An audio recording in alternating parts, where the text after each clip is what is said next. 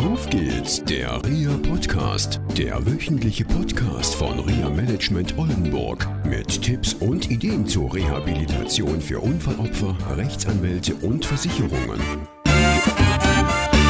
Hallo liebe Zuhörerinnen und Zuhörer, hier ist wieder Auf geht's, der REA Podcast, wieder unterwegs und wieder in Bersenbrück bei Volker Meinberg. Hallo Volker.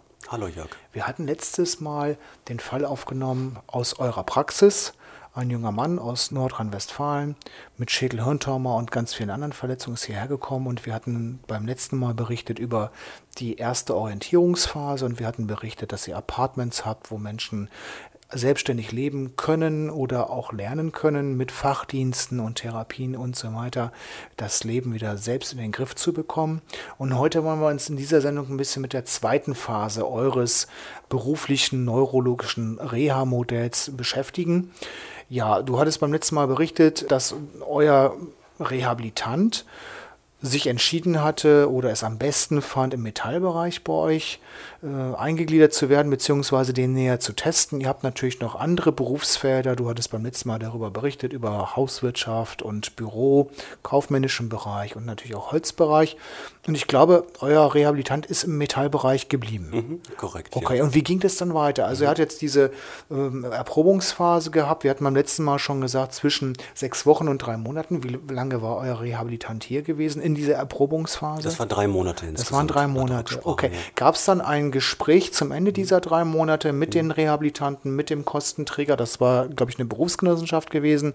Gab es da ein Abstimmungsgespräch und mhm. habt ihr dann das weitere Vorgehen geplant? Genau, das ist ja eigentlich auch äh, wichtig, das zu machen, nach so einer Zeiteinheit, dass man sich gemeinsam dann trifft, um dann auch äh, ja, die Erfahrungen auszutauschen und natürlich auch zu schauen und zu besprechen, wie es weitergehen kann. Ja. Das ist damals in dem Fall natürlich auch gelaufen und das Gespräch fand natürlich mit den Betroffenen statt, aber natürlich auch mit dem Leistungsträger zusammen, hier bei uns im Haus, aber auch mit seiner Ehefrau, die natürlich auch mit eingebunden werden muss, weil natürlich auch das ein wichtiger Aspekt ist, Angehörige mit einzubeziehen. Ich glaube, neben der Ehefrau gab es auch noch Kinder, richtig? Genau, ein Kind, aber ein oh, Kleinkind. Okay. Und äh, natürlich sind das auch alles ja. Punkte, die ja, man auch mit berücksichtigen muss, äh, wenn man ja eine berufliche Zukunft irgendwie auch besprechen möchte. Okay. Vielleicht dazu, es hatte sich ja gezeigt oder so herausgestellt, dass dieser junge Mann sich eine Zukunft in so einem handwerklichen Bereich und in dem Fall durchaus auch Metallbereich sich vorstellen kann. Natürlich sind das auch Sachen, die dann auch besprochen werden müssen. Er selbst hatte ja bisher noch keine Ausbildung gemacht. Er hatte in seiner beruflichen Vorerfahrung ähm, Jobs, verschiedenste Jobs gemacht, aber ohne, dass er irgendwas gelernt hatte. Aber es hatte sich so auch gezeigt und auch, auch ein bisschen mit, mit Rücksprache mit uns, dass es für ihn auch durchaus wichtig ist, dass er sich irgendwie auch eine berufliche Qualifikation noch mehr erwerben sollte. Und das hatte sich dahin entwickelt, dass er eben sich das vorstellen konnte, eine Ausbildung in so einem Bereich durchzuführen. Und das ist letztendlich das Ziel auch dann gewesen, worauf es dann hinausgelaufen ist. Und konnte der Kostenträger sich das auch mit vorstellen? Der konnte sich das auch mit vorstellen. Weil der muss ja potenziell erstmal die Kosten tragen. Korrekt, genau. Okay. Musstet ihr groß überzeugen? Was war für einen Kostenträger wichtig, diese Qualifikation mit zu übernehmen? Also Überzeugungsarbeit kostet das eigentlich nicht, weil das eigentlich, ein, eigentlich auch ein wichtiger Bereich war. Und es ist ja auch einsichtig gewesen zu sagen, dass es für den gut ist, nochmal so eine Ausbildung machen zu können weil letztendlich dann natürlich auch seine Chancen nachher für den Arbeitsmarkt auch entsprechend größer sind. Okay.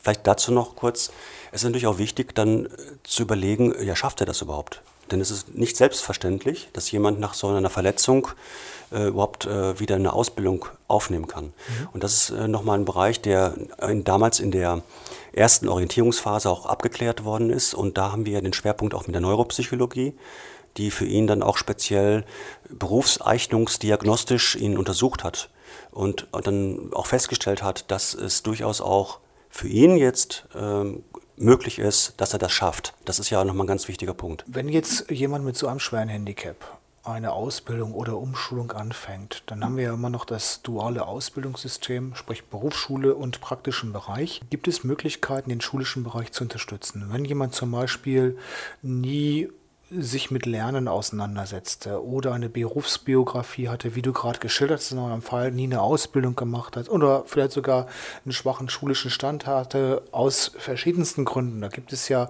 ganz viele Beispiele, wo Menschen einfach so in so ein Schicksal reingeschlittert sind, was die Schulkarriere anbelangt.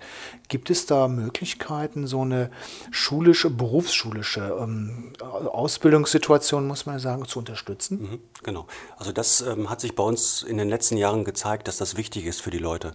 Dementsprechend haben sich die Kollegen hier durchaus darauf eingestellt und entsprechend auch geplant, dass man sowas oder dass wir sowas anbieten können. Ja. Und das passiert bei uns. In dem Fall war es so, dass er dann die Unterstützung, auch schulische Unterstützung bekommen hat durch den entsprechenden Kollegen in den Arbeitsbereich, aber auch durch die Unterstützung der Neuropsychologie, mhm. dass er entsprechend so, so schulisches Wissen entsprechend auch mit aufarbeiten kann. Und das ist auch immer wichtig, wenn es um die Fragestellung geht, Ausbildung ja, nein und kann ich mich für eine Ausbildung wieder qualifizieren. Denn ein Baustein unserer beruflichen Trainingsphase oder Rehabilitationsphase ist es ja auch, die Leute wieder möglichst auf den Arbeitsmarkt vorzubereiten. Und Arbeitsmarkt heißt auch Vorbereitung auf eine mögliche Ausbildung. Das heißt, gerade auch so gerade Berufsschulwissen wieder aufzutrainieren, ist äh, ja für uns eigentlich ein selbstverständlicher Bestandteil auch der Arbeit, die die Kollegen hier machen. Neben natürlich den Arbeitsprozessen, neben den Arbeiten, die die Menschen hier entsprechend auch durchführen sollen. Das ist ja auch ein wichtiger Bereich. Okay, greifen wir den Fall nochmal auf. Ihr hattet die Idee entwickelt, eine Ausbildung im Metallbereich zu machen. Da gehört natürlich auch dazu, dass man einen Ausbildungsbetrieb hat. Wie seid ihr da vorgegangen? Wie hat sich das weiterentwickelt? Für uns ist erstmal wichtig, neben den Bereichen hier, die wir hier vorhalten, Menschen auch in externe Betriebe zu bringen. Das ist ein wichtiger Bestandteil, gerade jetzt dieser Phase des, des beruflichen Trainings. Bei diesem jungen Mann haben wir das so gemacht, dass wir in unserem Netzwerkbereich, den wir hier im Raum Bersenbrück haben, mit zwei metallverarbeitenden Betrieben zusammengearbeitet haben und den Mann dort für drei bis vier Wochen jeweils in zwei Betrieben reingebracht haben. Reinbringen heißt, Vorabsprachen treffen mit dem Betrieb, Betriebe zu sensibilisieren, wo liegen die Stärken, aber auch die aktuellen Problematiken, aber auch die Begleitung während des Praktikums zu halten und nachher auch eine gemeinsame Auswertung zu machen mit dem Betroffenen, um ja, daraus zu lernen und mit der Betroffene auch ein gewisses Feedback bekommt und dadurch auch die Möglichkeit hat, sich entsprechend weiterzuentwickeln. Das heißt, für diesen Mann hatten wir zwei Betriebe hier gefunden und durchgeführt in so einem metallverarbeitenden Bereich. Die Erfahrungen waren positiv. Es zeigte sich, dass er das durchaus auch leisten konnte, dass er auch vor allen Dingen auch die Motivation dafür hatte, das war ganz wichtig bei ihm. Mit der Feststellung zum Beispiel, dass er noch nicht so ganz leistungsfähig war, also er konnte den ganzen vollen Arbeitstag noch nicht durchhalten. Er lag so bei circa sechs Stunden die Woche. Aber das ist halt ein Ergebnis, mit dem, wie jetzt sich das so gezeigt hatte. Und mit dem Ergebnis äh, haben wir uns dann auf den Weg gemacht mit ihm, zusammen, gemeinsam heimatnah in seiner Umgebung im nördlichen Nordrhein-Westfalen einen Betrieb zu suchen, wo eventuell auch eine Ausbildung eventuell dahinter steckt. Wir gehen oftmals so vor, dass Betriebe nicht sofort eine Ausschreibung machen oder dass man nicht erwarten kann, dass ein Betrieb gleich einen Ausbildungsplatz zur Verfügung stellt, sondern wir versuchen natürlich im Vorfeld schon mal zu schauen, okay, ist es ein Betrieb, der vielleicht gewisse Ressourcen hat, der vielleicht auch expandiert und dann bringen wir die Leute wieder in einem Rahmen eines Praktikums dort hinein. Wenn es gut läuft, ist unsere Erfahrung ist ganz häufig so, dass sich daraus durchaus auch eine positive berufliche Perspektive entwickeln kann. Und das ist auch so die Strategie, mit der wir oft vorgehen, wenn sonst kein anderer Betrieb da ist. Und in dem Fall war es ja dann erfolgreich. In dem Fall ist es dann erfolgreich gelaufen, nachdem auch der Betroffene sich auch dort positiv auch dargestellt hatte. Okay. Und das ist dann insofern mit einem positiven Ergebnis ähm, ja, gelaufen. Der, Betrieb hat, der Betriebsleiter äußerte sich so, dass er sagte, er könnte sich das vorstellen, ihm einen Ausbildungsplatz zur Verfügung zu stellen. Und ja, das war dann natürlich ein erfreuliches Ergebnis.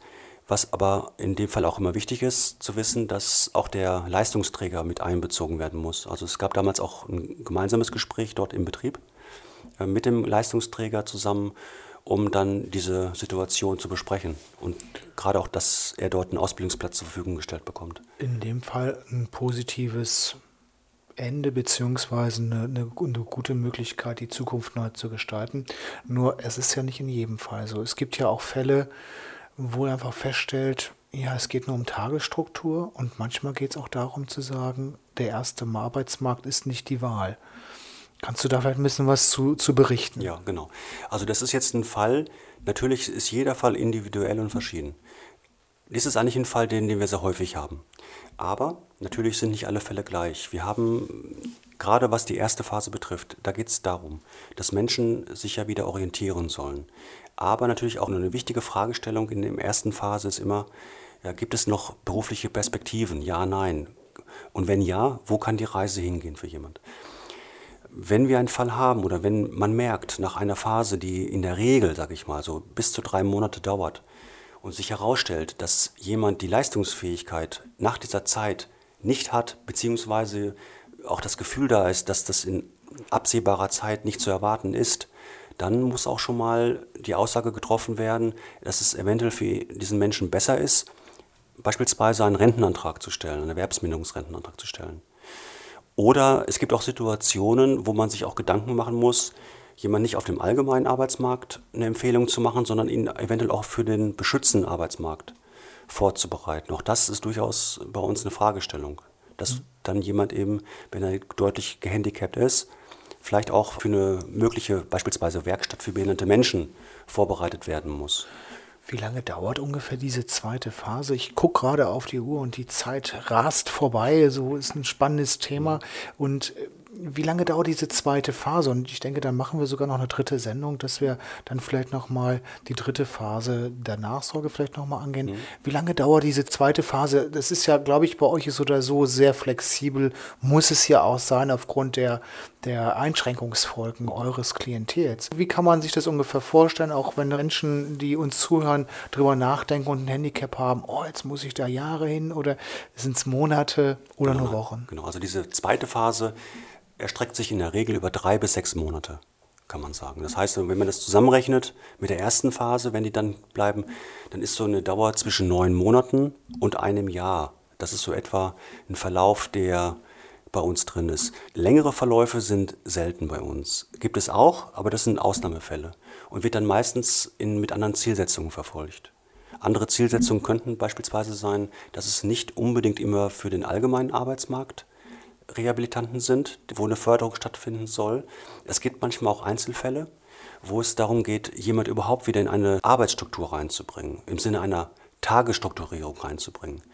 Und das sind aber Sonderfälle, die wir teilweise mitbetreuen. Das sind oftmals sehr gehandicapte Menschen, die aber vielleicht nicht unbedingt in eine Werkstatt beispielsweise für behinderte Menschen reinpassen oder vielleicht auch schon mal den Versuch gemacht haben, aber irgendwie auch gescheitert sind oder auch nicht wollen.